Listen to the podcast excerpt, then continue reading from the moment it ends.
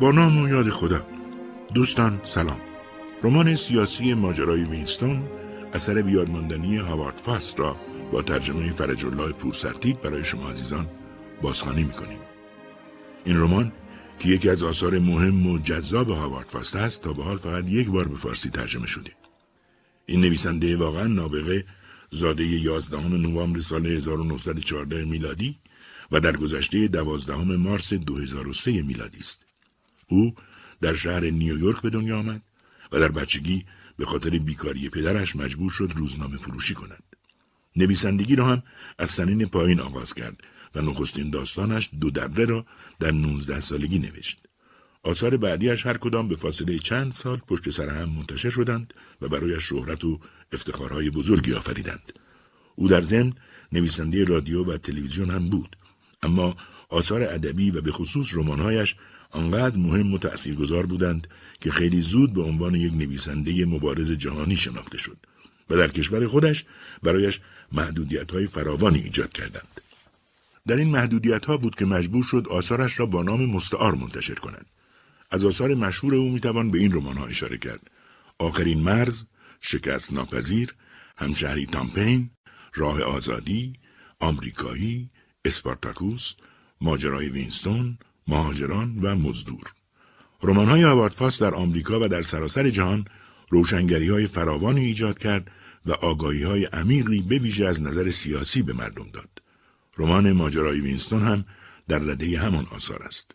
در تعلیلی هنرمندانه روایتگر قصدی پلید و محاکمه فرمایشی است که سرانجامی عجیب و غیرقابل پیش بینی دارد و مخاطب را با پشت پرده مقاصد سیاسی در آمریکا آشنا می کند. اضافه کنم که تلخیص و تنظیم رادیویی این اثر را نویسنده برنامه کتاب شب محمد باقر رضایی انجام داده محمود احمدی تهیه کننده برنامه است و این صدا بهروز رضوی افتخار روایت آن را برای شما عزیزان دارد. به اولین قسمت بازخوانی این رمان توجه کنید. ژنرال کمپتون که تازه یک پشه را کشته بود روی صندلیاش در زیر پنکه سخفی اتاق نشست با بیرغبتی فیلسوفانه لاشه له شده حشره کوچک را برانداز کرد سپس آن را با دستمال کاغذی برداشت و به داخل سبد کاغذ باطل انداخت. او مردی درشتندام و آرام و در اکثر موارد احساساتی بود. رئیس دفترش گروبان کاندیمن را صدا زد و گفت این چه وضعیه گروبان؟ تو در اینجا کار ساده و بیزحمتی داری و همون را هم درست انجام نمیدی. کاندیمن خم شد. ولی قربان. سو استفاده هم می‌کنی. حد اکثر کوششم رو می‌کنم قربان. ژنرال عصبانی شد. هر آدم ابلهی هم میگه که حد اکثر کوششم رو می‌کنم. اگه دفعه دیگه پشه تو اتاق ببینم تو رو به جزیره استاتن تبعید می‌کنم. بله قربان. هر جور امر بفرمایید. این دیگه اتفاق نمیفته خیلی خوب. برو. گروبان کاندیمن کمی پا به پا کرد.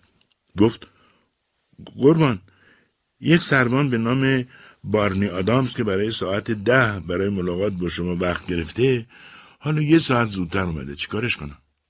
ژنرال گفت سربان آدامز بفرستش تو. اما قربان شما ساعت نهمین به سرگرد وایکلیف پزشک مخصوص تفنگداران ملکه انگلیس وعده ملاقات دادید. ژنرال نگاه تندی به گروهان انداخت. سروان آدامز رو بفرست تو. و بعد آرامتر گفت هر وقت سرگرد وایکلیف اومد منتظر باشه تا خبرش کنه. بله قربان اطاعت میشه وقتی گروبان خارج شد ژنرال کاغذی بزرگ را از یکی از کشوهای میزش بیرون آورد و به وسط اتاق رفت. در این لحظه سربان آدامز وارد شد. ژنرال کاغذ را روی میز گذاشت و با خوشحالی لبخند زد. بارن آدامز.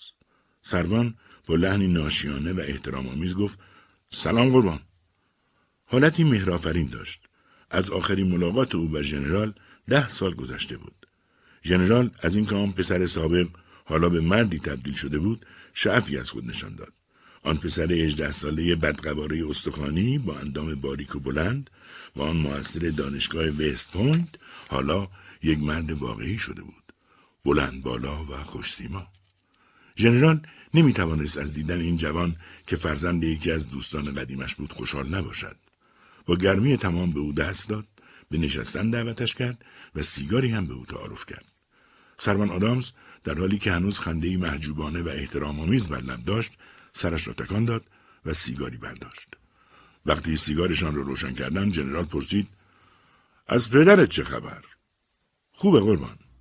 جسمن سالمه ولی ولی هنوز غصه می‌خوره و ناله می‌کنه. بله قربان. او هنوز دوست داره در ماورای دریاها زندگی کنه. نه تو واشنگتن. جنرال ضمن لبخندی گفت او خشمگین ترین جوان 64 ساله که من می‌شناسم. سه هفته پیش در جواب نامه من از اینکه شنیده بود تو جز و افراد من خواهی شد واقعا خوشحال شده بود. می‌بینی بارنی من به خودم اجازه دادم که قبل از اینکه خودت از موضوع مطلع اونو خبر کنم. البته این کار هم او و هم منو بسیار خوشحال کرد. آدامز گفت خیلی سپاسگزارم قربان و احساس غرور می‌کنم. ژنرال سری تکان داد. تو در عملیات جنگی متعددی شرکت کردی و به سختی هم زخمی شدی. بنا به تمام جهات عقل سلیم و حتی طبق مقررات جاری شایسته بود که تو رو به آمریکا برگردونن تا نفسی بکشی. آدامز به آرامی موافقت کرد. همینطور قربان. ولی خودم میل دارم تا ته خط برم. از شما بسیار سپاسگزارم. احساسی گرم در قلب ژنرال تولید شد. گفت سروان از این دقیقه موضوع سپاسگزاری رو کنار می‌ذاریم. می‌خوام سریح و مستقیم و بیپرده باشیم. من به تو احتیاج داشتم و برای همین طور خواستم. در این محلی که ما اکنون مستقر هستیم و سربازامون اسم اون رو زبالدان خلقت گذاشتند آب و هوا بسیار مزخرفه. ناخوشی تو اون متداول و فراوونه و مردم بومی فرسوده و بدبختند. در این محل تغییر زائقه، سرگرمی، تمدد و استراحت از هر نوع مطلقا به حداقل ممکن رسیده. اینجا کلا ناحیه مالاریا خیز و این میرسونه که چرا همه ما رنگمون زرده. البته حساب اونایی را که یرقان از پادر آورده از این بحث باید جدا کرد. ما فوق همه اینا در این ناحیه ما با پسرموهای انگلیسی خودمون که من نمی‌دونم چرا یک قرن و نیمه که به این ناحیه چسبیدن مسئولیت دو جانبه جنگی داریم. فرماندهی مشترک در میدانهای جنگ قابل تحمله ولی در نقطه ای که بی تصمیمی و تنبلی اون رو پوشونده و فاسد کرده ابدا قابل تحمل نیست. عقل سلیم لازم داره که من فاقد اون هستم. اما همه کوچشم رو می‌کنم و این همونه که انتظارش رو از تو هم دارم. سرمان آدامز گفت بله قربان. جنرال ادامه داد به این ترتیب زبون همدیگر رو می‌فهمیم سروان. و لازم نیست حتی یه لحظه اون رو با مطالبی مثل سپاس و تشکر تلف کنیم. آدامز لبخند زنان گفت هر طور امر بفرمایید قربان. از این لحظه دیگه احساس سپاسگزاری خود رو به زبون نمیارم. خیلی خوبه سروان. خب محل اقامتت مناسبه؟ عالی قربان. قصر ماکرا رو برای اقامت در اختیارم گذاشتن. من قبلا هرگز در چنین قصری زندگی نکرده بودم. ژنرال با سردی گفت اما می‌دونم کمی مرتوب و پرحشره است. فقط تنها ساختمان جا و مکاندار ما همینه. بله قربان. ژنرال از جا برخاست و شروع به قدم زدن کرد. یک دستش را زیر چانهش گذاشته و به فکر فرو رفته. بعد از چند لحظه ژنرال ناگان به طرف سربان آدامز برگشت و گفت به من گوش بده بارنی. ما با هم قرابت داریم. وقتی تو جوانتر بودی تو رو مثل پسر خودم می‌دونستم. ولی حالا مثل یک سرباز با تو صحبت می‌کنم. می‌فهمم قربان. ژنرال از قدم زدن باز ایستاد و به سربان که برخواسته و روبروی او ایستاده بود گفت خب حالا به من بگو چه نوع کاری در اینجا می‌خوای به شما داده بشه؟ راجع به اون فکر کردیم کار معینی رو در نظر گرفتی؟ خیر قربان. فکر کردم که انتخاب اون رو کاملا به خودتون واگذار کنم. هر کاری که برام در نظر بگیرید. در اینجا سربان می‌خواست بگوید سپاسگزارم که ناگهان آن را فرو داد. ژنرال سری تکان داد و گفت من خوشحالم بارنی. فعلا کاری داریم که باید به تو ارجا بدم. ما هفته آینده یک دادگاه عمومی نظامی داریم. از تو می‌خوام که وظیفه وکالت و دفاع از متهم رو به عهده بگیری آدام تعجب کرد. چی فرمودید قربان؟ ژنرال آرام گفت البته این یه تقاضاست بارنی. این فرمان نظامی نیست اگه فکر می‌کنی که انجام این کار در حال حاضر از عهدت خارجه می‌تونی امتناع کنی سربان به لکنت افتاد بله قربان فقط یه لحظه اجازه بدید فکر کنم. ژنرال گفت اگه فرصت باشه با کمال میل حاضرم نه تنها یه لحظه بلکه یه روز یا یه هفته به تو مهلت بدم. اما این محاکمه تا حالا دو مرتبه تجدید شده و اوضاع احوال طوریه که دیگه نمیشه اونو تجدید کرد. اما قربان تقریبا سه سال میشه که من لای کتاب قانون رو باز نکردم. جنرال رفت پشت میزش نشست. عیبی نداره. وقت دادرسی برای صبح دوشنبه یعنی پنج روز دیگه تعیین شده. من می‌دونم که مدتی کوتاه و وقت بسیار کمیه. ولی تو در درس قوانین ارتش در دانشگاه وست پوینت شاگرد اول بودی. برای احراز مقام دادستانی در ارتش کاملا آماده بودی.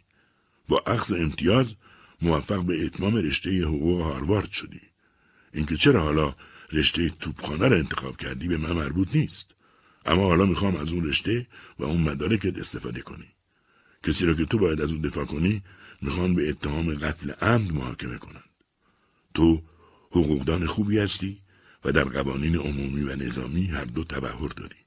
من از تو می‌خوام که این وکالت رو قبول کنی. آدامز سرش را با تردید و آهسته تکان داد و گفت البته قربان آماده انجام هر وظیفه که شما اجرا بدید هستم. فقط اینو نمی‌فهمم که جنرال گفت خواهید فهمید و پرونده را برداشت از پشت میزش برخاست و به طرف آدامز رفت. در همان حال گفت یک سرگرد انگلیسی منتظر منه که باید چند دقیقه اونو ببینم. در این فاصله تو می‌تونی نگاهی به این پرونده بکنی. اون وقت من سعی می‌کنم برات شهر بدم که ماجرای اون محاکمه چیه. آدامز سری تکان داد و پرونده را گرفت. ژنرال او را به بیرون از اتاق هدایت کرد. خودشم آمد و به گروبان کاندیمن منشیش چیزهایی گفت. سپس همراه سرگرد وایکلیف وابسته به تفنگداران شخصی ملکه انگلیس که به انتظار نشسته بود به دفتر خود برگشت. بلافاصله گفت چیزی که می‌خوام بگم سرگرد وایکلیف اینه که ما خیلی نزدیکیم. ما از یک نژادیم و دارای یک زبان هستیم. سرگرد قبل از آنکه بنشیند شروع به صحبت کرد. من از طرف جنرال کانینگهام صحبت می‌کنم نه از طرف خودم قربان. ایشان مخصوصا موضوع ستوان وینستون رو تأکید کردند. در صورتی که این مطلب حل و فصل بشه اون وقت حداقل ما به سهم خود می‌تونیم در بهبود روابط فیمابین کوشش کنیم. کمپتون گفت شما می‌تونید از طرف من به جنرال کانینگهام بگید که کار وینستون ظرف یه هفته تموم میشه. واکلیف روی صندلی نشست و گفت متشکرم قربان. ژنرال هم کنارش روی صندلی دیگر نشست و گفت نمی‌خوام و دوستم ندارم راجع به کاری که تکلیف و وظیفه واقعی من از من تشکر کنید سرگرد. وقتی ملاقات جنرال کمپتون با سرگرد انگلیسی تمام شد و او بیرون آمد سروان آدامز دوباره به داخل دفتر راهنمایی شد. پرونده را ورقی زده و تا حدی با موضوع محاکمه استوتوان وینستون آشنا شده بود. ژنرال به او تعارف کرد بنشیند و گفت من دلم می‌خواد که کارهای تو خوب و مناسب باشه بارنی. تو فرزند یه دوست عزیز و قدیمی هستی. فکر می‌کنم این کاری که حالا می‌خوام به تو بدم خوب و شایسته است. بعد از خاتمه این محاکمه به اخذ درجه سرگردی نائل خواهی شد. این نه مخالف ذوق سلیمه و نه مخالف مقررات. علاقه دارم روزی به پدرت مژده بدم که یک سرگرد یا سرهنگ تمام به نام بارنی آدامز در میان افراد خود دارم. آدامز سر رو پایین انداخت. محبت می‌فهمین قربان. ژنرال سیگار برگشت رو روشن کرد، پوکی به آن زد و پرسید چقدر از پرونده رو خوندی؟ فقط چند سفر با دقت خوندم ولی به تمام اوراق اون نگاه کردم. از لحاظ غذایی پرونده بغرنجی نیست. نه بارنی. خود تصویر ساده است. ولی قاب اون بسیار درهم و پیچیده است. ببین سروان. اصل قضیه اینه. یک گروبان ارتش بریتانیا به نام آرنولد کوین به دست یک سطوان دوم ارتش ممالک متحده به نام چارلز مینسون به قتل رسیده. قضیه چهار هفته پیش در یکی از ایستگاه فرعی ترن محلی باچری اتفاق افتاده و عدهای شاهد وقوع جرم بودن. متهم هم اعتراف کرده. البته روزی نیست که وقتی من به اینجا اومدم از این حوادث بین سربازان ما و اونا اتفاقی نیفته. ولی ما از اموزاده های انگلیسی خود برادری خیلی کم می‌بینیم. البته تحریکات بیشتر از طرف افراد خودمونه تا اونا. ولی من به معذرت خواستن عادت دارم. هر جا که لازم بوده و ارزش داشته معذرت خواهی کردم. ولی در این مورد دیگه عذرخواهی کارگر نیست. ببین ما الان دو ارتش رو در سرزمین غریبه و استعمار زده متمرکز کردیم که افراد بومی اون به هیچ وجه به هیچ کدوم ما با نظر محبت نگاه نمی کنند. من راجع به مقام خودم نگرانم بارنی. دوست ندارم این دینامیت توی صورت من منفجر بشه و منو نابود کنه. سرمان آدامز نسبت به ژنرال دستخوش موجی از محبت شد. گفت امیدوارم بتونم کمکی بکنم قربان. البته که می‌تونی بارنی. توجه کن که در این مورد همه چیز استثنائیه.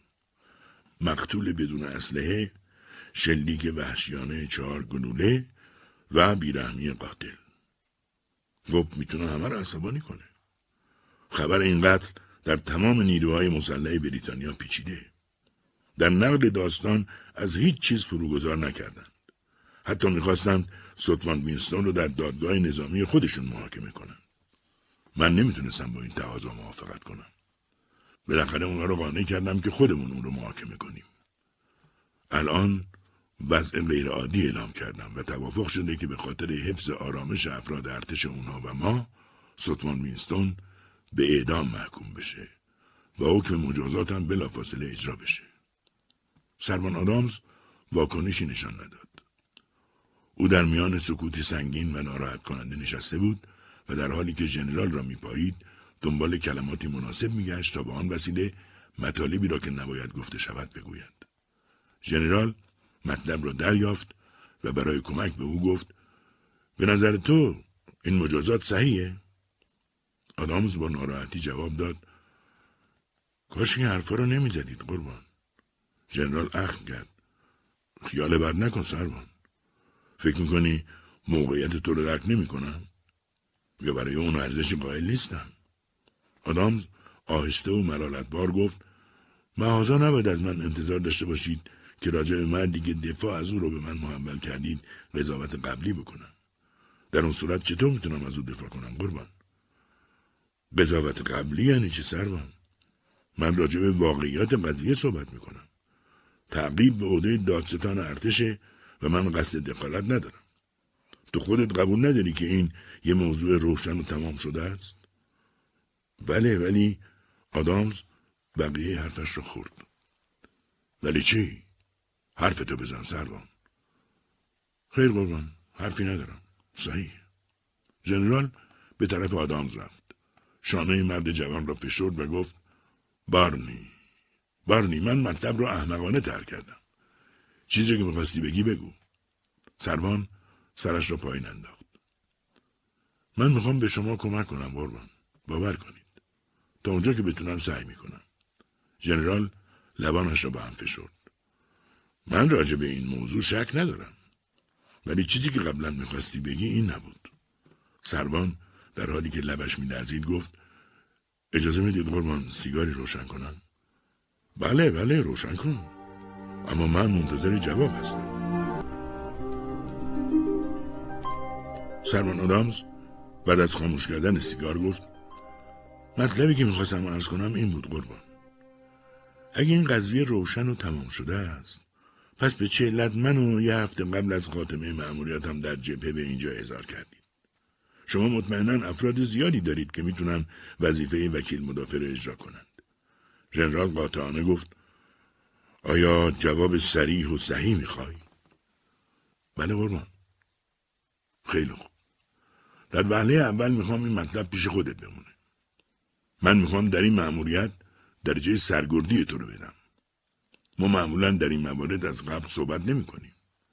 ولی من بدم نمیاد که در مورد تو دستم را از قبل باز کنم. فکر کردم این مأموریت رو تو بهتر از همه افرادی که در اینجا هستن انجام خواهی داد. در وهله دوم باید بگم که هرچند حقایق و مدارک این فرمنده روشن و کامله ولی نتایج بسیار بدی ممکنه به دنبال داشته باشه. وینستون مرد پنجاه دو ساله ایه. آدام سر تکان داد. بله فرمودید که سطفان دوم قربان همینطوره یه سطفان دوم پنجاه و دو ساله بیچاره احمق و فلک زده البته ماجرا پیش اومده دیگه. ما در جنگی بزرگ درگیر هستیم. از وقتی به اینجا فرستاده شد به همون بخش باچری اعزامش کردیم. وقتی افسر انگلیسی رو کشت به عنوان یک بیمار روحی به بیمارستان عمومی روانش کردیم. روانپزشک بیمارستان هم اونو دیوانه اعلام کرد. برای همین دادگاه نظامیش به تعویق افتاد. انگلیسی ها حالا آتش غضب خود رو به روی من باز کردن. از واشنگتن هم تلگرامی اومده که چرا من با به تعویق انداختن جلسه دادگاه اتحاد بزرگ موجود بین دوبل رو به مخاطره انداختم. با این وصف دستور دادم کمیسیون تشخیص جنون تشکیل بشه و کمیسیون تشخیص داد که سوتمان وینستون مثل من و شما سالمه. در نتیجه می‌تونه در دادگاه شرکت کنه. جلسه دوم دادگاه نظامی رو هم با حمایت یکی از نمایندگان کنگره به عقب انداختیم. اما این بار دیگه نمیشه و باید دادگاه تشکیل بشه. این لب مطلب. دیگه باید جلسه رو تشکیل بدیم و حکم صادر بشه. اینه که تو رو خواستم. سروان آدامز مات و مبهود گفت با این همه وقتی تصمیم گرفتید سوتمان وینستون رو محکوم کنید چه فرقی ژنرال عصبانی شد لعنت بر شیطون من هیچ تصمیمی نگرفتم سروان فقط می‌دونم که دادگاه اونو محکوم خواهد کرد چون گناهش مثل آفتاب روشنه. ولی من می‌خوام دفاع شرافتمندانه در پرونده ضبط بشه. من می‌خوام رک و پوسکنده بگم که یک سرباز با سوابق درخشان مثل تو این دفاع رو به عهده بگیره. اگه احساس می‌کنی دارم از تو سوء استفاده می‌کنم بگو. من واقعا دارم از تو سوء استفاده می‌کنم. سرمان آدامز آهسته جواب داد. ما همه از دیگران استفاده می‌کنیم. من از این موضوع ناراحت نیستم خیلی خوب. پس ادامه این بحث بیش از این لازم نیست بارنی یک جیب با راننده در اختیارت می‌ذارم. ساعت دو بعد از ظهر با سرهنگ تامسون رئیس دادگاه وعده ملاقات برات گذاشتم. از حالا تا زمان تشکیل دادگاه هر تقاضای معقولی که بکنی پذیرفته میشه هر وقتم که لازم دونستی با من ملاقات کنی در اختیارت هستم. آدامز با بیمیلی گفت متشکرم قربان. با یکدیگر دست دادند. ژنرال دم در گفت به امید موفقیت بارنی سرهنگ هربرت تامسون رئیس دادگاه مردی کوچکندام با چشمانی گرد بود و حدود پنج سال سن داشت. وقتی در موعد مقرر سروان آدامز را دید گفت امیدوارم سروان آدامز وظیفه شما در دادگاه ما مناظر به پرونده سلطان وینستون نشه. در حقیقت بعد از اینکه سوابق شما را دیدم به دلم گرفت که اگر با ژنرال کمپتون هم سرشاخ شدن شما را برای عضویت دائم در دادگاه خودمون بخوام. آدامز بدون معطلی گفت بعد از اینکه این پرونده تمام شد ممکنه جور دیگه فکر کنیم قربان. سرهنگ لبخندی زد. بذارید مطلبی رو شما بگم. متهم یعنی سلطان وینستون از خود شیطون هم گناهش واضح تره باید به شما بگم هرگز وکیلی پیدا نمی کنید که رأی بر برائت وینستون بده.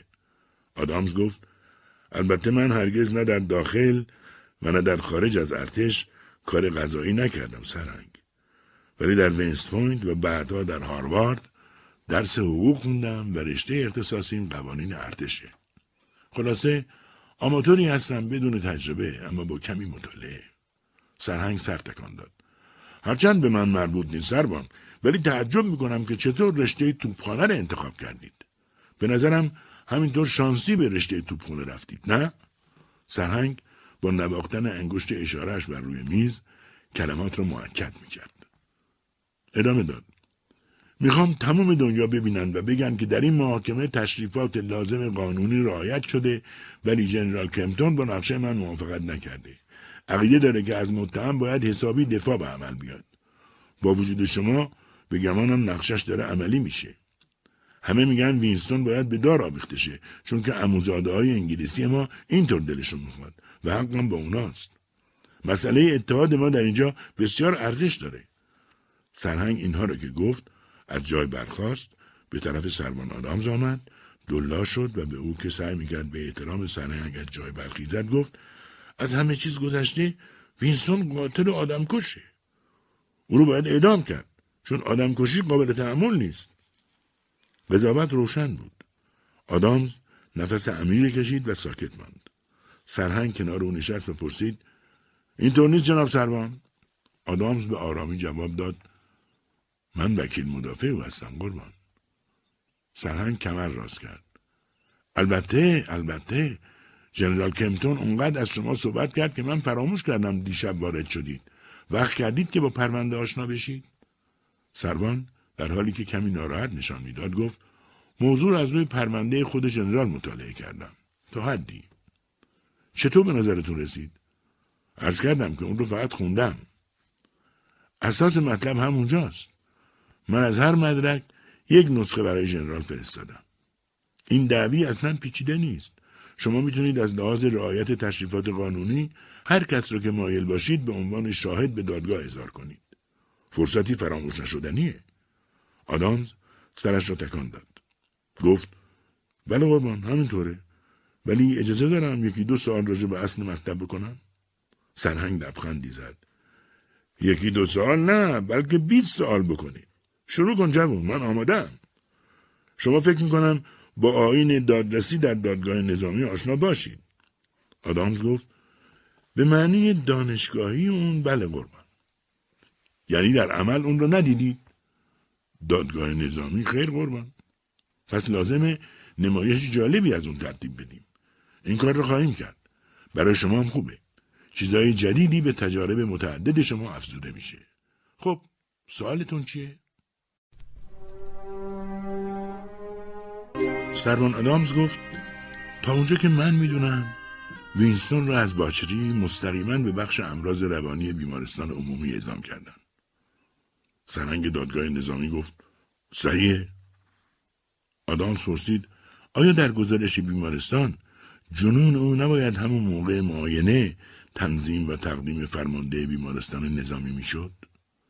سرهنگ تامسون گفت حق با شما سرمان و عقیده من هم روش معمول کار همینطوره ولی جناب سرهنگ من در این پرونده نه این گزارش را دیدم و نتونستم رونوشتی از اون از جاهای دیگه تهیه کنم سرهنگ هول شد.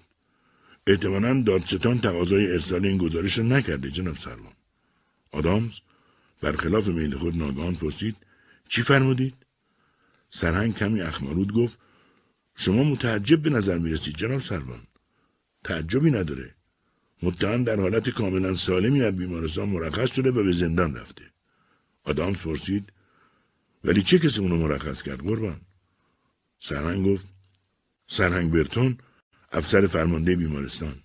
مطمئنا گزارش خود تو پرونده موجوده. آدامز تأکید کرد ولی اگه بشه گفت باید ارز کنم که اون یک گزارش پزشکی نیست.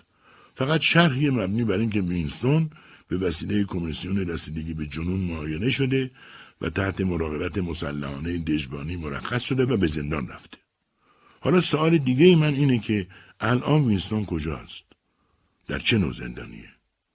سرهنگ گفت در بازداشتگاه عمومی سرمان دستور دادم که هر وقت بخواید بتونید اونو ملاقات کنید. اگه من به جای شما بودم همین امروز اونو می‌دیدم. بهترین مسئله برای کار شما خود اوه که می‌خواید از او دفاع کنید. سربان فقط گفت بله قربان. سرهنگ فرصت را مختنم شمرد. جناب سربان کوشش ما باید مصروف این بشه که یک نمایش جدی از تشریفات لازم قانونی به روی صحنه بیاریم. البته جمعآوری اطلاعات و مدارک و مستندات هم به جای خود لازمه. ولی باور کنید حتی خود وینستون اصرار داره که محکوم بشه. سربان ناگهان گفت بله قربان. سرهنگ ادامه داد واقعا همینطوره. من اقراق نمی کنم. او در کمال آزادی اعتراف کرده که حکم هرچه زودتر علیه او صادر و اجرا بشه. آدامز با لحنی آهسته و آرام گفت ولی جناب سرهنگ من معمور شدم که از او دفاع کنم. و فکر می‌کنم که باید این کار را انجام بدم. این پیگیری های سربان آدامز کم کم سرهنگ تامسون را خسته کرد. اما ناچار شد بگوید درست به اصل مطلب رسیدیم سربان. ما هم کاری نکردیم جز اینکه از همه طریق به شما کمک بشه و جریان این پرونده سرعت داشته باشه. به خاطر داشته باشید که ما هفته ها با این پرونده به سر بردیم و روی اون عرق ریختیم و حالا کار دیگه ای نداریم جز اینکه گرد و خاک اون رو بگیریم و کنارش بذاریم و دستامون رو بشوریم و همین دلیل میگم برو زندان وینستون رو ببین و او حرف بزن و نظرش رو بپرس اون وقت تعطیلات آخر هفته رو استراحت کن همکاران ما فضای خوبی برای تفریح اینجا ایجاد کردن. سرهنگ تامسون این را گفت و فکر می‌کرد قضیه تمام شده. اما سرمان خیلی جدی گفت اگه اجازه بفرمایید می‌خوام سرهنگ برتون فرمانده بیمارستان رو ببینم. سرهنگ تامسون ناگهان از جا در رفت و گفت می‌دونی که من هیچ اعتراضی ندارم سرمان. شما می‌تونید با هر کس که می‌خواید حرف بزنید یا او رو احضار کنید. سربان سر تکان داد. بله قربان همینطوره. سرهنگ اضافه کرد ولی تصور می‌کنم اولین وظیفه شما سربان ملاقات با موکلتونه. سربان گفت من با شما موافقم قربان. ولی بعد از اینکه جریان رو خوب ملتفت شدم.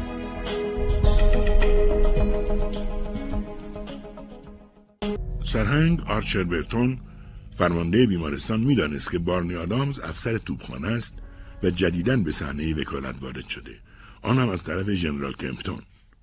اضافه بر این می‌دانست که ژنرال نظر مساعدی نسبت به او دارد و یک رابطه قدیم خانوادگی بین آنها است. و این را هم می‌دانست که سوابق خدمتی آدامز درخشان است. می‌دانست که همینها باعث می شود قضیه وینستون به نحوی سریع و مناسب فیصله یابد.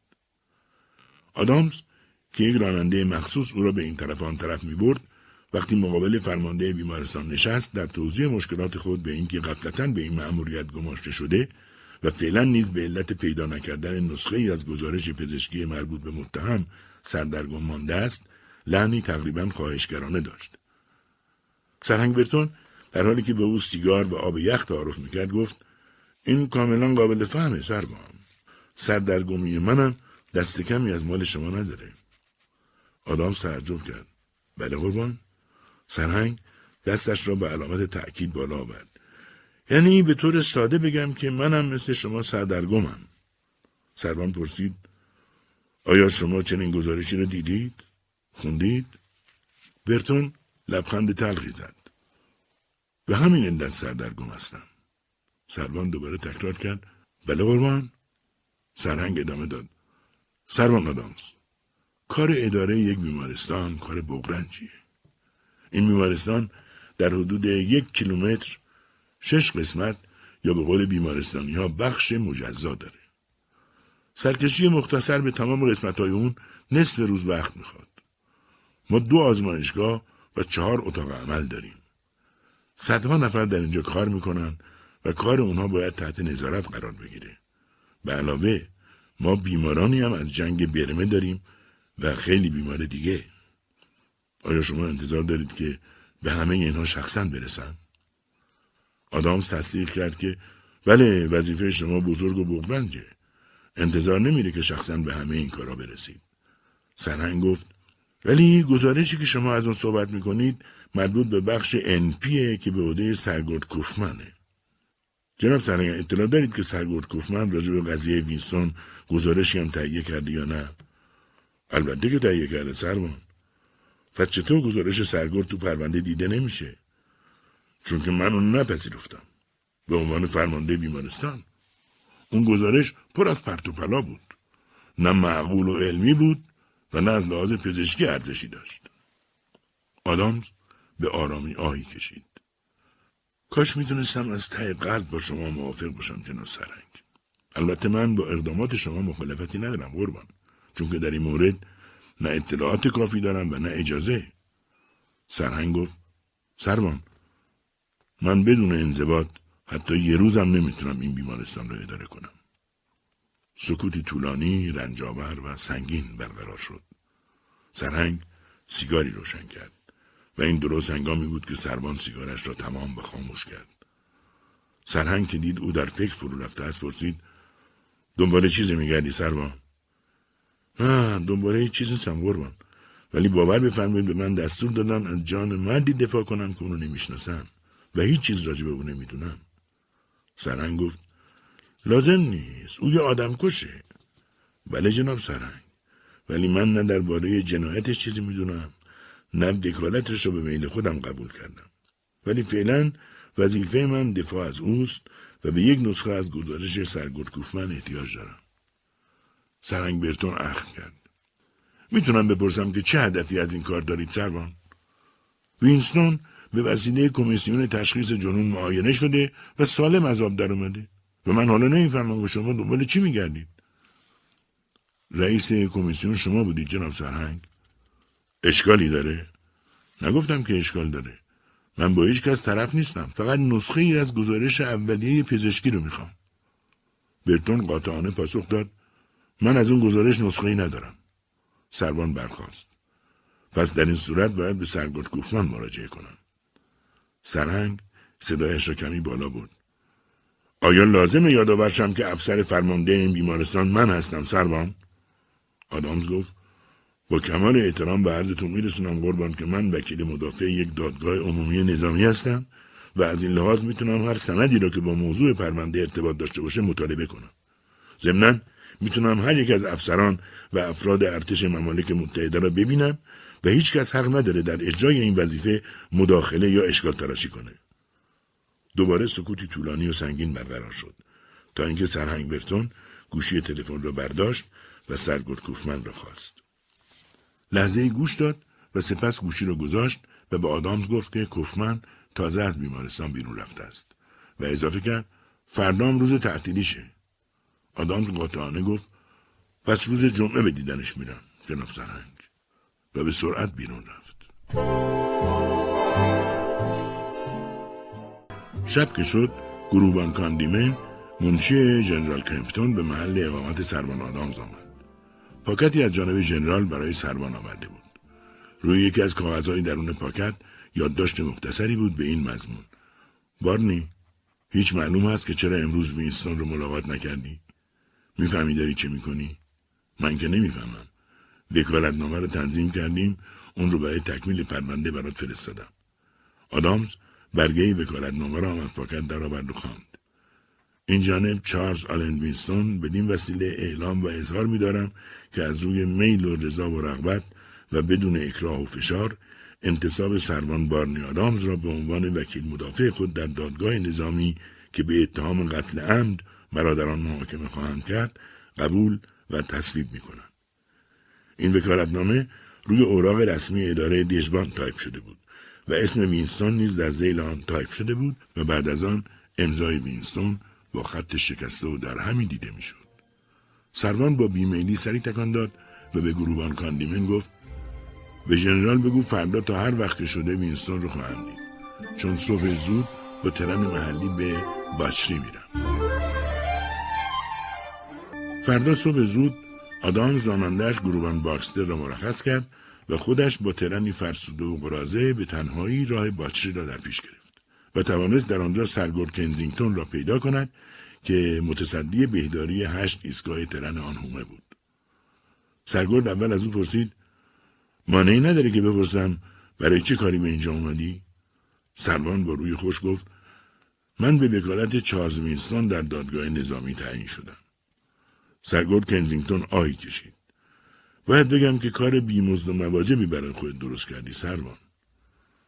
من این کار انتخاب نکردم. مسلمه. این روزا انتخاب کارها دست هیچ کدوم از ما نیست. از من چه کمکی برمیاد؟ نمی‌دونم.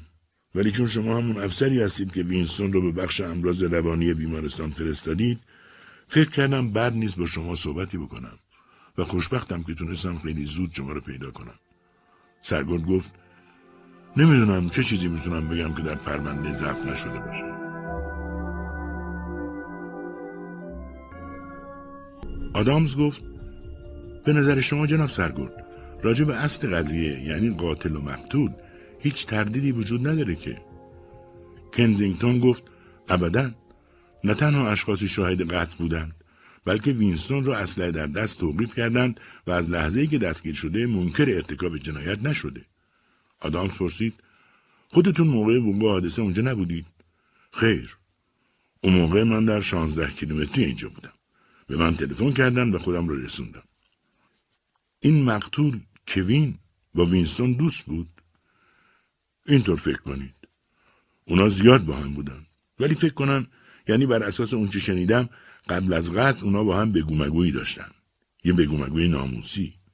عده‌ای دیدن که وینستون هفتیرش روی شقیقه کوین گذاشته و به زمین و زمان فوش میده. وقتی وینستون شلیک می‌کنه گلوله اول به صورت کوین می‌خوره و جا به جا او رو می‌کشه. سه گلوله دیگه هم شلیک میشه که از بدن کوین عبور می‌کنه و دو گلوله هم به خطا میره. قبل از اینکه تیراندازی تموم بشه عده‌ای رسیده و شاهد قضیه بودن. آدامز پرسید وینستون رو همون وقت دستگیر می‌کنن؟ خیر. او هفتیرش رو به طرف افراد نشونه میره و اقل اقل از زر خارج میشه و فرار می‌کنه. همون موقع به من تلفن می‌کنن و راه میفتم موقعی که رسیدم دیدم عدهای از افرادم وینستون رو دستگیر کردن. جالب اینه که وینستون در موقع دستگیری نمی‌دونست قتلی مرتکب شده. مطمئنی؟ کاملا اطمینان دارم. ولی سرمان چه چیزی شما را واداشته که به اینجا بیایید؟ چه اینجا و چه در هر کجا چیزی وجود نداره که بتونه حقیقت را عوض کنه. چه حقیقتی اینکه وینستون قاتله؟ نخیر اینکه اون باید بمیره. آدم ساکید کرد ولی او باید محاکمه بشه. وا ویلا آدامس تو که احمق نیستی. همه روزنامه ها حکم مرگ اونو امضا کردند. اگه اینطور بشه همه چیز آروم میشه جناب سرگرد به نظر شما؟ سرگرد لبخند تلخی زد. همه چیز هیچ وقت روبرا نمیشه. آدامز گفت جناب سرگرد شما معتقد هستید که وینستون دیوونه است؟ بله. من در این رشته تخصص ندارم ولی معتقدم که وینستون دیوونه است و جنون او از نوع پرانویاست خودش در دو نوبت به من صحبت کرده بود. می‌گفت بر علیه او ای در جریانه و نمی‌گذارن درجهش بالاتر از این که هست بره. جناب سروان خودتون چه احساسی راجع به او دارید؟ آدامز گفت من هنوز اونو ندیدم کنزینگتون سرش رو تکان داد. عجب. آدامز گفت قصدم این بود که قبل از دیدن او اطلاعاتی دربارش به دست بیارم. مثل اینکه قضیه رو کاملا جدی گرفتید. همونقدر جدی که مرگ و زندگی یک نفر تحت اختیار من گذاشته شده باشه. ولی مرگ و زندگی او دست شما نیست سربان او اعدام میشه و شما مطلقا سرنوشت او رو نمی‌تونید تغییر بدید. تصمیم قبلا اتخاذ شده و اگه بشه گفت از طرف کل گنده هم اتخاذ شده. چرا نمی‌خوای این مطلب رو بپذیری و یه دفاع تشریفاتی از او بکنی؟ اگه شما جای من بودید این کارو می‌کردی من چه می‌دونم اگه جای شما بودم چیکار می‌کردم آدامز مگه تو این دنیا همه چیز منظم و مرتبه؟ در این محل متاسفانه افراد شما آمریکایی و افراد ما انگلیسی ها با هم کنار نمیان و احساسات تلخی بین اونا وجود داره که کار وینستون این تلخی رو صد برابر کرده. اگه مرگ وینستون حتی یه لحظه این درگیری رو کمتر کنه بهتره که اجرا بشه. آدامز گفت اگه از شما بخوام به عنوان شاهد در دادگاه نظامی حاضر شید قبول می‌کنید جناب سرگل؟ تصور نمی‌کنم. ولی من به شهادت شما احتیاج دارم. من اگه این مطالب رو که به تو گفتم به یک مقام رسمی می‌گفتم می‌دونی چقدر برام گرون تموم می‌شد قبول دارم ولی خواهش می‌کنم البته نمی‌خوام شما رو مجبور کنم کنزینگتون گفت باشه من خواهم اومد چه وقت بیام؟ صبح دوشنبه ساعت نو در امارت دادرسی ارتش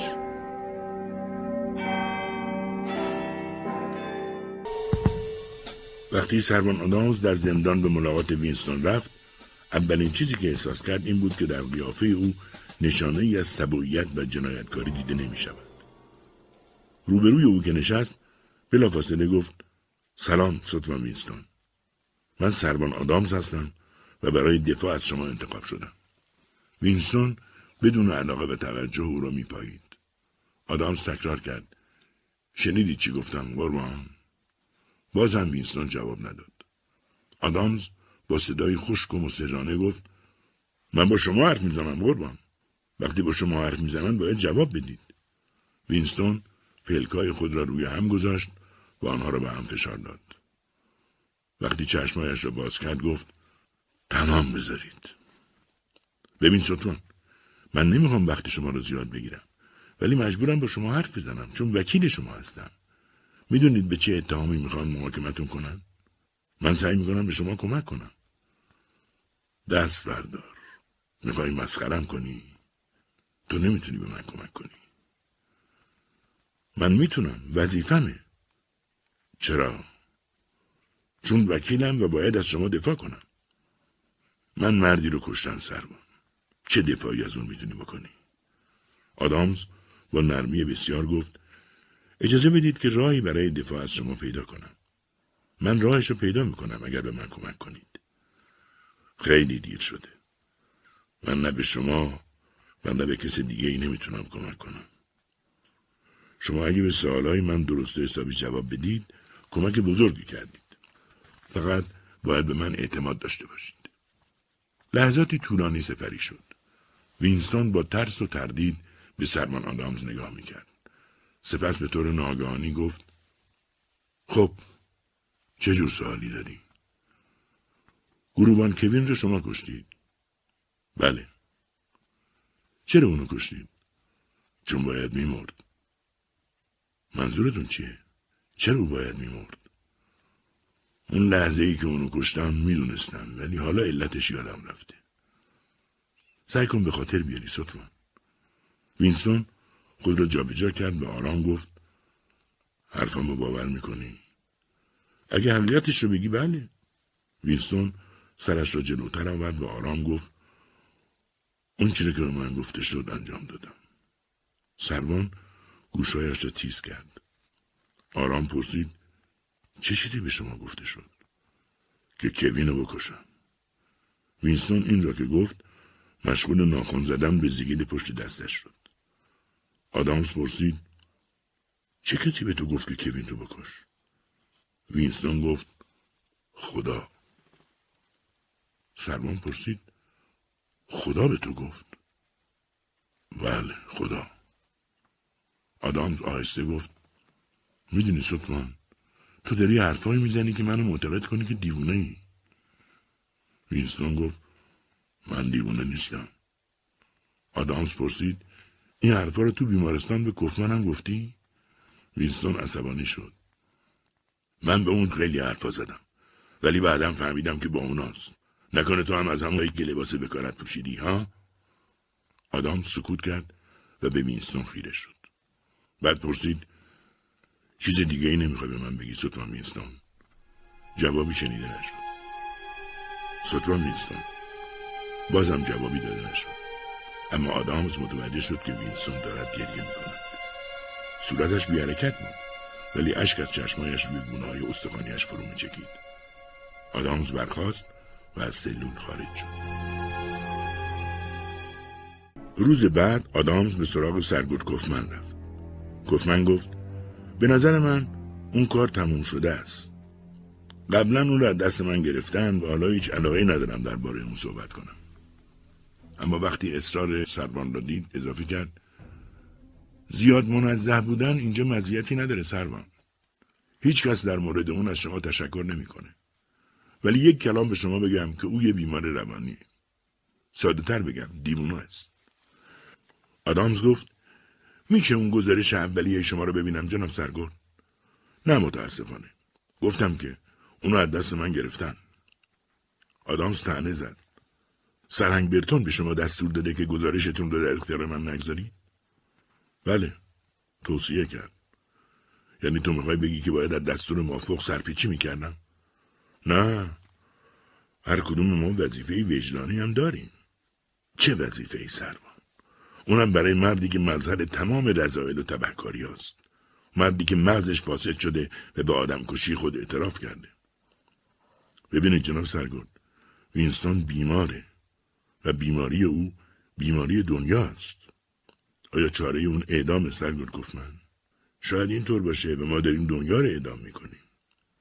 گفت من گفت سروان آدامز غیر از وظایف پزشکی هیچ دلیلی وجود نداره که من حتی یک قدم برای کمک به وینستون بردارم. سروان آدامز حرف آخرش رو زد. من فقط اون گزارش شما رو می‌خوام و دیگه اینکه از شما تقاضا می‌کنم به عنوان شاهد در دادگاه حاضر شید. گفت من ناگان برخاست. به طرف قفسه آهنی اتاق رفت که شوی را باز کرد و کاغذی از آن بیرون کشید و گفت اینم گزارش. آدامز گفت تشکر می‌کنم قربان. تشکر لازم نیست. من این کار رو به خاطر تو نمی کنم. حالا دیگه برو منو تنها بذار. من کارایی دارم که باید انجام بدم. آدامز را افتاد. فقط گفت ساعت نه نیم صبح دوشنبه در امارت دادرسی ارتش. گفت ساختمان اداره دادرسی ارتش چنان منظم و با قاعده ساخته شده بود که نظر هر بیننده ای را به خود جلب می‌کرد. دم در شلوغ بود. خبرنگاران زیادی منتظر ورود مقامات بودند تا با آنها مصاحبه کنند. ژنرال کمتون با اتومبیلی که آن را گروبان کاندیمن میراند وارد شد. دادستان کل سرگرد اسمیت هم آمد و تا سروان آدامز را در حال صحبت با ژنرال کمپتون دید با خوشرویی گفت شنیدم که می‌خواهید دفاع جانانه بکنید سروان. آدامز گفت امیدوارم و کوشش می‌کنم. دادستان لبخندی زد. خوبه ولی هر جور دفاع بکنید اونقدر کافی نیست که از اعدام این بدبخت جلوگیری کنه. آدامز هم تکرار کرد. خیر. ابدا کافی نیست قربان. خبرنگار آسوشیتد پرس با آدامز نزدیک شد. پشت سرش خبرنگاران دیگر. اما آدامز از دستشان فرار کرد و داخل دادگاه شد. مقامات یکی یکی وارد شدند. ژنرال کمپتون لحظه ای با آدامز نزدیک شد و آرام گفت وارنی تا چه حدی می‌خوای موضوع رو جدی بگیری؟ تا جایی که موفق بشم قربان. تو هیچ وظیفه ای نداری که او رو نجات بدی. در ضمن فرماندهان انگلیسی تقاضا کردند که در محاکمه حضور داشته باشند و من چاره جز پذیرفتن تقاضای اونها نداشتم. معاون وزارت کشور انگلستان هم بیخبر از لندن به اینجا پرواز کرده. یک عضو عوام انگلستان هم اومده. سرکنسول ممالک متحده هم هست. دلم می‌خواد موقعیت رو درک کنی بارنی. آدامز روک و سری گفت متشکرم قربان ولی این مطالب به کار من ربطی نداره. ژنرال سعی کرد عصبانی نشود. ربطی نداره بارنی. چقدر من باید ساده با تو صحبت کنم؟ می‌خواید بگید؟ ژنرال محکم گفت من هیچ چیزا نمی‌خوام به تو تحمیل کنم. فقط می‌خوام که موقعیت رو به تو نشون بدم. می‌فهمی بارنی؟ گمان می‌کنم فهمیده باشم قربان.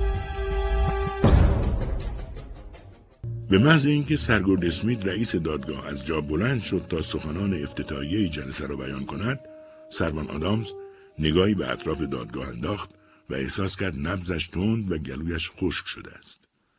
به نظرش رسید آن دادگاه نظامی صرفاً به خاطر اجرای امور قضایی ارتش به وجود نیامده بلکه روپوش ظریفی است که تمدن جدید با مهارت بر روی آلات قدیمی شکنجه و مرگ و گلدری کشیده است.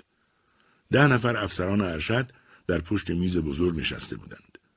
در یک طرف آنها هیئت دادستانی و در طرف دیگر هیئت دفاع دیده می شدند. افراد دژبان با لباس مخصوص به نگهبانی درها مشغول بودند. پرچمها در میان پنجره های بلند سالن تاب می‌خورد و شهود در انتهای دیگر سالن انتظار میکشیدند. قرار بود ثابت شود که چارلز وینستون ستوان ارتش آمریکا عالما و آمدن و با تصمیم قبلی در حالی که بر تمام مشاعر خود مسلط بوده مرتکب قتل شده است. آدامز برگشت وینستون را نگاه کند. او را دید که در صندلی خود فرو رفته و بدون اعتنا و اطلاع از اینکه در اطرافش چه میگذرد با ناخنهای دستش برمیرود. او اکنون به سایه و خیالی از وینستون بیشتر شباهت داشت تا به خود او. با شروع جلسه دادگاه شاهدان ماجرا احضار شدند و هر کدام مشاهدات خود را بیان کردند. اول گروبان آلبرت جانسون سپس سرجوخه رابرت گودمن بعد سرهنگ آرپر برتون فرمانده بیمارستان. سروان آدامز از آنها سوالهایی کرد و جوابهایی شنید. همه سراپا گوش بودند. ژنرال کمپتون که می‌دید آدامز قضیه را خیلی جدی گرفته و آن نمایشی که قرار بود اجرا شود حالا تبدیل به یک جریان واقعی شده حرص می‌خورد. در ساعت تنفس دادگاه با عجله خود را به آدامز رساند. به کنارش کشان و گفت هرگز فوش دادی بارنی آدامز فقط توانست بگوید قربان. جنرال ادامه داد یعنی آنچنان عصبانی شدی که هیچ چیز نفهمی آیا نعره زدی که این چه دنیای نکبتی و پدر سوخته و بازم دلت خنک نشده باشه؟ آدامز بدون علاقه یا اشتیاق خاصی جواب داد در شرایط معینی بعید نیست اونطور بشن. جنرال سرش را تکان داد و گفت نسلی که تو هم جز اونا هستی آدم رو غرق تعجب می‌کنه. اگر از حماقتهایی که در فکر بعضی از همسران خودم هست صرف نظر کنم باید بگم که ما نسل مردها بودیم و شما نسل مسخره ها هستید. من پیرورد ناغلا و پدر سوخته ای هستم ولی بعضی اوقات هرچی تو دل دارم به زبون میارم. یعنی دست از دل بر میدارم و هرچی رو توی کلم هست بیرون میریزم. ولی به نظر من کسی نمی‌تونه به پشت قیافه تو راه پیدا کنه بارنی صورت تو از اون صورتهای قشنگ و ابلهانه آمریکاییه که به همه دنیا میگه که ما ملتی مرکب از مسخره های احمقیم و چهار پشتمون و اون حالوی جنگل نشین می‌رسه. بله. به خودم می‌گفتم بارنی آدامز پسر دوست عزیزم همون جوونیه که من دنبالش میگشتم. ژنرال ته سیگارش را با عصبانیت روی زمین انداخت و با چکمان را لگدمال کرد و دست خود را به سوی آدامز فرستاد. تو از کی داری دفاع می‌کنی آقا؟ اینو من بگو. آدامز پیش خود فکر کرد. نباید حرفی بزنم که بعد پشیمون بشم. میلرزید و تپش قلبش زنگ خطری بود که بیش از هر چیز او را دچار وحشت می‌کرد. جز سکوت چاره ای نداشت. ژنرال در فاصله یکی دو متری او در حال قدم زدن بود و به دنبال کلماتی برای بیان منظور خود میگشت. ژنرال بعد از دقایقی ناگهان رو به آدامز کرد و با صدای کمی بلند گفت از وینستون دفاع می‌کنی؟ تو داری از وینستون دفاع می‌کنی؟ آدامز گفت خیر من از وینستون دفاع نمی کنم. پس از کی دفاع می‌کنی؟ از خودم. چی؟ آدام سرش رو تکان داد. بهتر از این نمی‌تونم بیان کنم. ژنرال با سری آویزان دوباره به قدم زدن پرداخت. در همان حال گفت این چه وضعیه بارنی؟ کمی فکر کن. کمی مثل من فکر کن. آدامز گفت مثل شما فکر می‌کنم ولی مثل شما نمی‌بینم. ژنرال دیگر از کوره در رفته بود. فقط خواهش می‌کنم که نگاه کن و خوب گوش بده و این مغز پوک بچگونت رو به کار بنداز تا دنیای واقعی رو ببینی. همه میگن ژنرال کمپتون بر اوضاع مسلطه و آدم قدرتمندیه و داستان پوچ و مسخره وینستون هر جور که او بخواد تموم میشه. اونا میگن کمپتون ترتیب کار رو میده و دادگاه حکمی رو که او بخواد صادر می‌کنه. اون وقت تو ژنرال کمی آرام شد و ادامه داد. اون قاضی اعظم اون رئیس دادگاه اون بقیه همه افراد من هستن. آدامز بدون معطلی گفت بله اینا افراد شما هستن. چرا؟ آخه من بگو چرا؟ برای اینکه همشون دروغگوی حقباز و ترسوی هستن. ژنرال از قدم زدن باز ایستاد و گفت ببین بارنی تو پسر یکی از بهترین دوستان من هستی. ما در یک چیز با هم مشترکیم. یک سابقه قدیمی درخشان. اینو باید بفهمی. چرا حرفمو نمی‌فهمی؟ آدام سرش رو پایین انداخت. می‌فهمم قربان. خیلی خوب. این همون چیزیه که می‌خوام ببینم. آدامز حرف ژنرال را قطع کرد. خیر. این همون چیزی نیست که می‌خواید ببینید قربان. شما نمی‌تونید با اعدام یک موجود مریض و دیوانه اتحاد رو به دست بیارید شما نمی‌تونید با سرهم کردن یک محاکمه گلابی پیروزی رو بخرید. شما از این طریق فقط نابودی رو تهیه می‌کنید. شما جنرال با صدای بلند گفت بارنی آدام ساکت شد. صورتش مثل گچ سفید شده و دستایش در دو طرف بدنش مشت بود. جنرال گفت خیلی خوب سروان. تو تصمیمت رو گرفتی و از نابودی صحبت می‌کنی.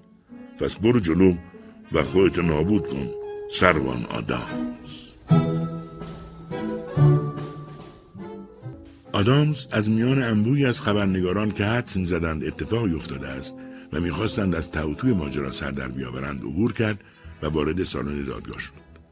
دادگاه با سرعت و نظم رسمیت یافت. مسلم بود که در فاصله این نیم ساعت تنفس حوادثی اتفاق افتاده و قیافه دادگاه را کلا تغییر داده است.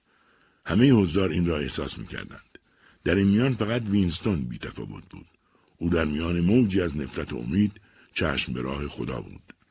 بعد از شنیدن اظهارات افراد اصلی ماجرا آدام سوالهایی مطرح کرد. جوابهایی شنید و در نهایت بدون نشان دادن علامتی از فتح یا مسرت گفت من سوال دیگه ای ندارم.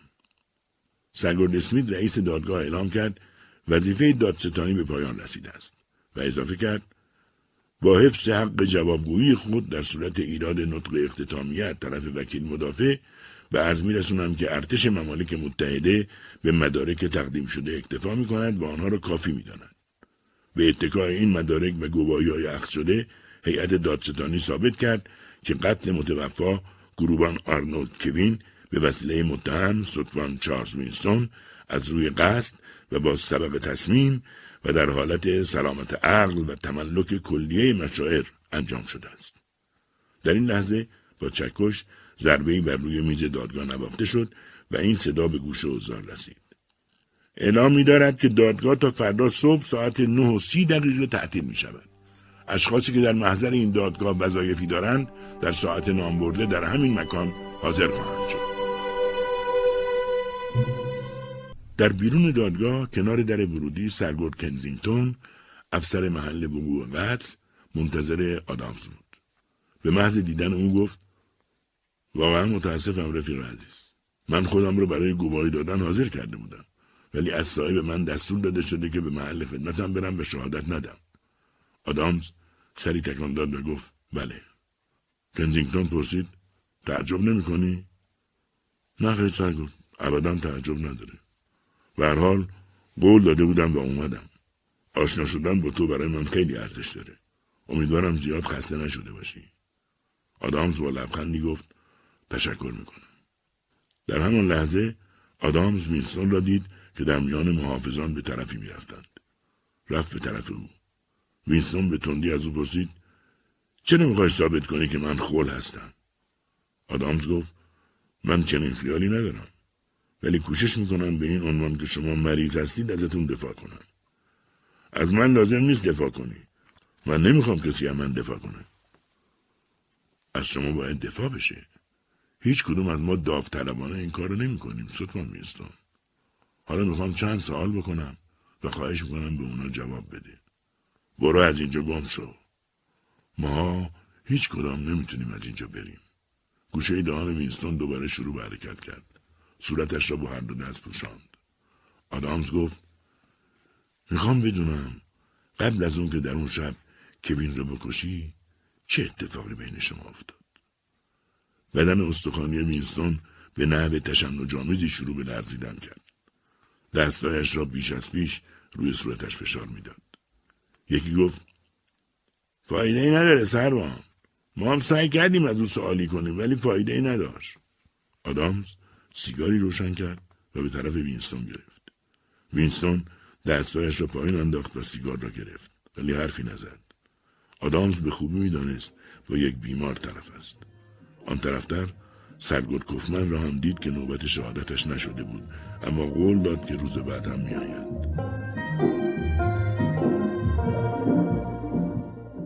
روز بعد ساعت نه سی دقیقه دادگاه رسما آغاز شد. سرگرد کفمن همانطور که قول داده بود دوباره آمد و به عنوان شاهد سوگند خورد. بعد ماجرایی را که دیده بود با تمام جزئیات تعریف کرد و گفت که به نظر او سوتمان وینستون مبتلا به ناخوشی پارانویا است و گفت که وینستون در محل خدمت خود افسری ارشد بود و با این حال گروهبان کوین سلطه او را در هم شکسته بود. به او بیاعتنایی و مسخرهش می‌کرد. تجزیه و تلاش از همینجا شروع شد. قتل گروهبان کوین آخرین تلاش اسامیز سوتمان وینستون در دفاع از خود به وسیله اعمال قدرت بود. ولی او در اون لحظه دیوونه بود و حالا هم دیوونه است. در این لحظه ناگهان وینستون از جا بلند شد و انگشت لرزانش را به طرف کفمن گرفت و نهر زنان گفت تو یک جهود دروغگو و شپشو هستی. من عاقلم. عاقل. میشنوی؟ من عاقلم. در این دقایق افراد حاضر در دادگاه نمی توانستند از نگاه کردن به وینستون خودداری کنند ولی گویی نگاه آنها به یک لاک توخالی بود آدامز از کوفمن سوال کرد آیا اقرار می کنید که به شما دستور داده شد گزارش اولیه و واقعی خود را در بیمارستان کنار بگذارید و گزارش دیگه ای تهیه کنید؟ کفمن گفت بله اقرار می کنم. و شما موافقت کردید که گزارش دیگه ای تهیه کنید؟ خیر امتناع کردم. چرا امتناع کردید؟ برای اینکه گزارشم قابل اعتماد و دقیق بود. اگه گزارش دیگه هم تهیه می کردم عینا مثل گزارش اولی می بود و کلمه از اون نمی‌تونستم تغییر بدم. رئیس دادگاه پرسید ولی سرهنگ برتون گفته که از شما خواسته قضیه رو دوباره بررسی کنید. نه اون که اونو عوض کنید. آیا او به شما دستور داد که نظریه خود را مبنی بر دیوانه بودن وینستون عوض کنید و بگید که او سالمه؟ بله. پیشنهاد کرد که نظرم رو عوض کنم. می‌دونید سرگرد کفمن که شما مرتکب ایراد اتهام شدیدی شدید؟ کفمن گفت من یک افسر پزشک هستم. پزشک وظیفه ای داره که موافق تمایلات و نیازمندی های اوست قربان.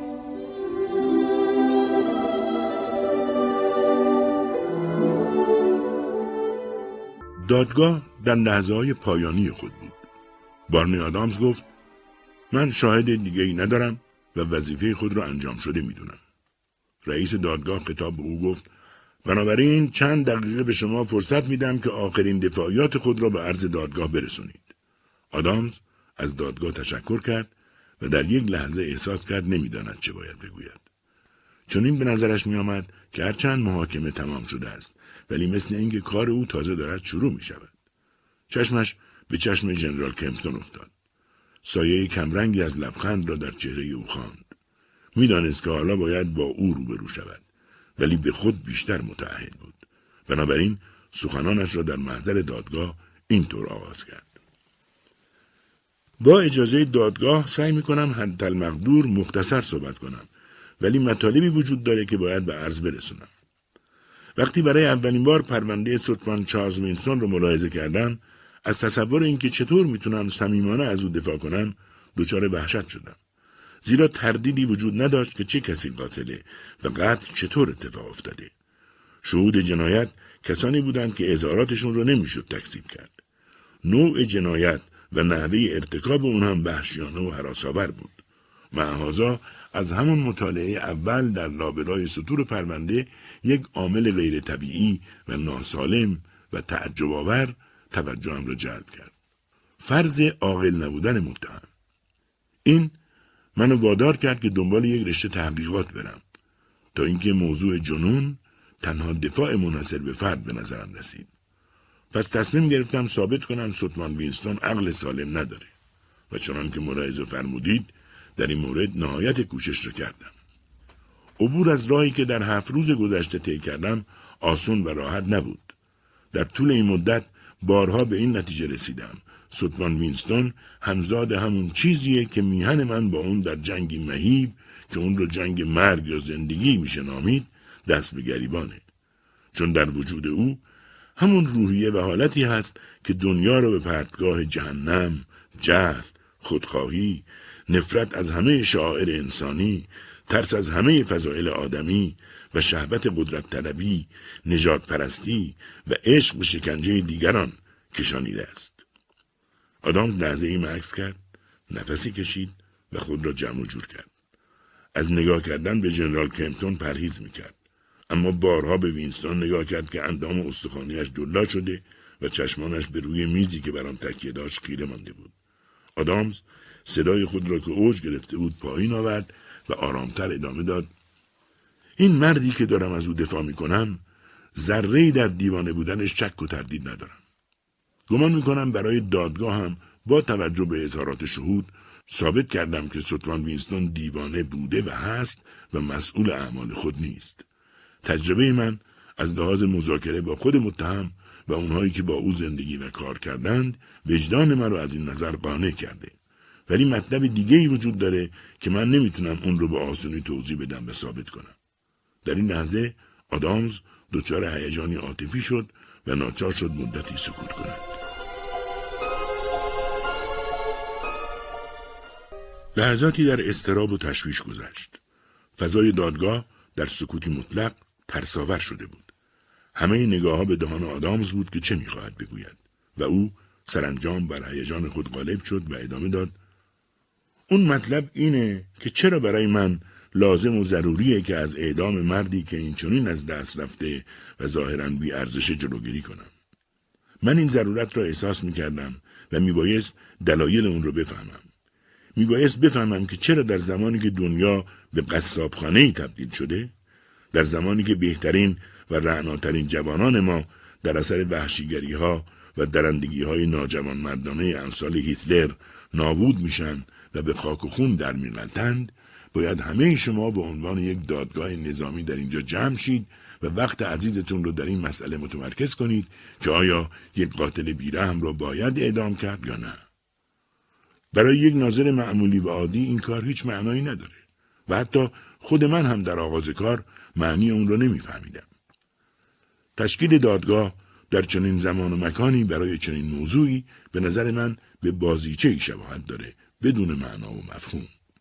خب من سعی می‌کنم که اصل مطلب رو بگم.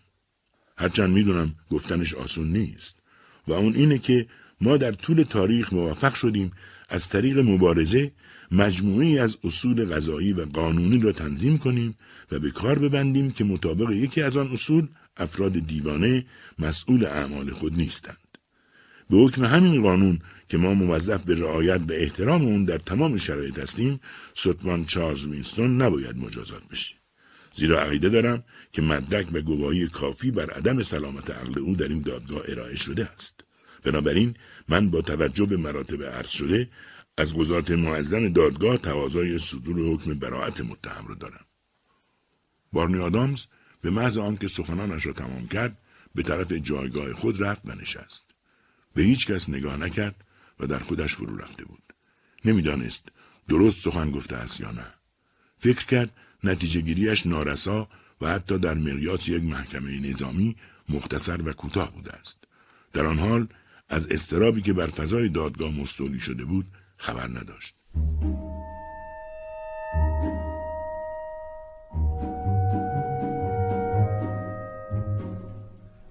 بعد از سخنان آدامز سرگرد اسمیت رئیس دادگاه مدافعات او را استهزا کرد. آن را مشتی کلمات عاطفی و احساسات توخاری نامید و مسخرهاش کرد. آنگاه از قضات دیگر خواست نگذارند که دنیا به عدالت گستری آمریکاییان بخندند. در پایان خطاب به حضار گفت من امروز در اینجا سخنان دلفریب و تئوری های نیم پخته شنیدم. ولی واقعیت این است که متهم با بیرحمی تمام مرتکب قتل شده است. او قبل از ارتکاب این بزه چنان سالم بوده که می توانسته در محل کار خود حاضر شود و آنقدر سالم بوده که توانسته دیگری را بکشد. و حالا هم آنقدر سالم است که می‌داند جنون تنها سنگر دفاعی اوست. به عرض آقایان میرسانم او آنقدر سالم است که می‌تواند مزد جنایتش را دریافت کند. او باید به سزای عمل خود برسد تا افراد ارتش ما و همه مردم جهان بدانند که آدمکشی مجازات دارد.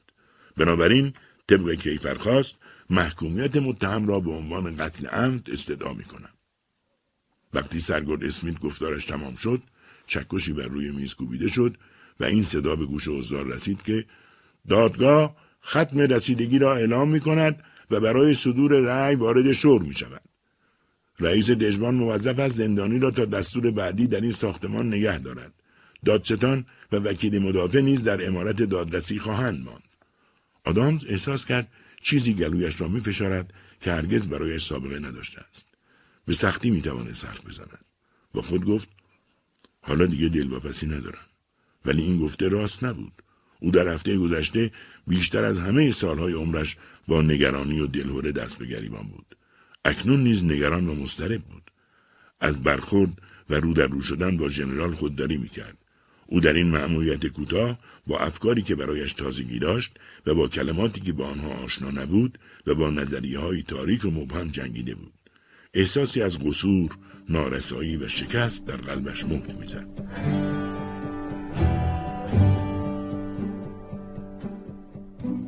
در جلسه ای که بلافاصله بعد از استراحتی کوتاه تشکیل شد این متن خوانده شد و به گوش همه رسید دادگاه به صدور رأی مبادرت ورزید و به موجب رأی دادگاه متهم سطفان چارلز وینستون بیگناه تشخیص داده می شود و مقرر می دارد که او را برای معالجه به بیمارستان عمومی اعزام دارند. به محض خوانده شدن این رأی وینستون هیچ نوع علامتی به اینکه چیزی شنیده است از خود نشان نداد. اما آدامز تنین صدای گرفته و نجوا مانند خود را شنید و آن را تکرار کرد. خوشحالم که تموم شد. ولی احساس دردآمیز تنهایی و انزوای بعد از این به نحوی باور نکردنی به قلبش جنگ انداخت. می‌دانست که این درد همیشه با او خواهد بود و رفتنی نیست.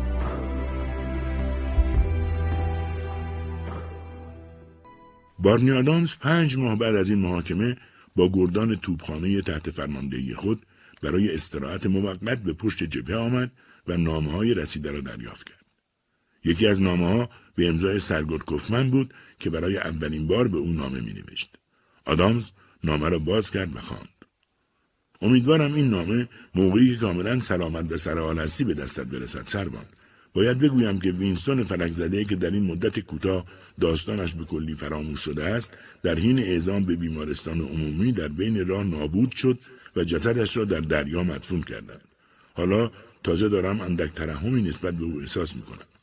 نکته دیگری راجع به سرنوشت خودم که مطمئنم با آن بیعلاقه نیستی برایت بگویم. یک روز ژنرال کمپتون مرا احضار کرد. می‌خواست بداند که آیا من طبق نظر خودم به ادای چنان گواهی مبادرت کردم یا نه.